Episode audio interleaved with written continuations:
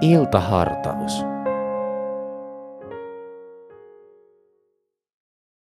Tämä on Helsingin kansanlähetyksen iltahartaus ja minä olen Susanna Vihervaara. Hyvää iltaa. Näin teidän tulisi sanoa. Jos Herra tahtoo, niin me elämme ja teemme sitä ja sitä.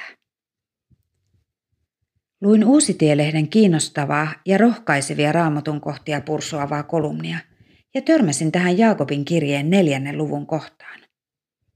Etsimättä tuli mieleeni oranssi metron kylki.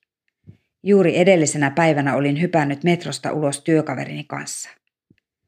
Matkansa kauemmas länteen jatkavalle työkaverille huikkasimme, nähdään huomenna, toivottavasti. Työpaikalta oli määrätty karanteeniin niin suuria kuin pieniäkin, valtavat määrät. Me koimme itsemme etuoikeutetuiksi. Saatoimme pukea maskit, tehdä työtä, matkustaa metrolla ja käydä itse ruokakaupassa. Toivottavasti huomennakin, ajattelimme. Sanotetaanpa se sitten raamatun tapaan tai arkikielellä, idea on sama. Elämämme on lahja Jumalalta. Se, että kävelen, on etuoikeus. Ja se, että saa tehdä tärkeäksi katsottua työtä, on se sitten palkkatyötä, isovanhempana olemista tai rukousvartiossa päivystämistä, se on ylellisyys. Yksi omista lempikohdistani raamatussa on Paavalin puhe Areopakilla apostolien tekojen 17. luvussa. Siinä Paavali sanoo monia jumalia palvoville atenalaisille muun muassa – kun kiertelin kaupungilla ja katselin teidän pyhiä paikkojanne, löysin sellaisenkin alttarin, jossa oli kirjoitus tuntemattomalle Jumalalle. Juuri sitä, mitä te tuntemattomana palvotte, minä teille julistan. Ja Jumala ei kylläkään ole kaukana yhdestäkään meistä. Hänessä me elämme, liikumme ja olemme. En ole suuri visionääri ja oletuksenne menevät usein pieleen.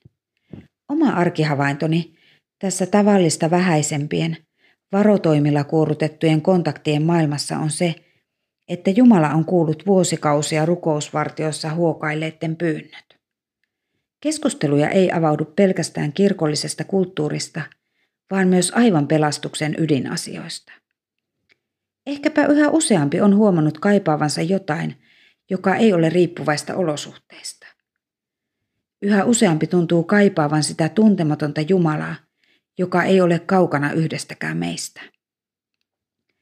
Tänään tahdon kiitollisena lähettää ajatukseni erityisesti sinulle, joka olet rukoillut vuosia, ehkä jopa vuosikymmeniä. Sinulle, joka olet väsynyt, luovuttanut ja taas jatkanut. Sinulle, joka olet vaipunut epätoivoon mutta silti uskaltanut välillä toivoa. Minä saan nähdä rukoustesi vaikutuksen, Jumalan kädenjäljen, ohikiitävissä tilanteissa pandemia-arjessa. Välillä ihan hämmästyn. Tätä ihmettä en ikinä olisi Jumalalta ymmärtänyt pyytää, mutta tuossa se ihme silti on. Kiitos sinulle rukoilija, että olet jaksanut olla suuressa mukana. Kiitos sinulle rukoilija, joka et jaksa, mutta silti olet. Näin teidän tulisi sanoa. Jos Herra tahtoo, niin me teemme sitä ja sitä.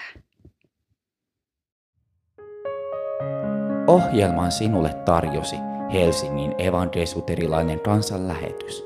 Katso lisää kansanlähetys.fi kautta Helsinki ja tule mukaan.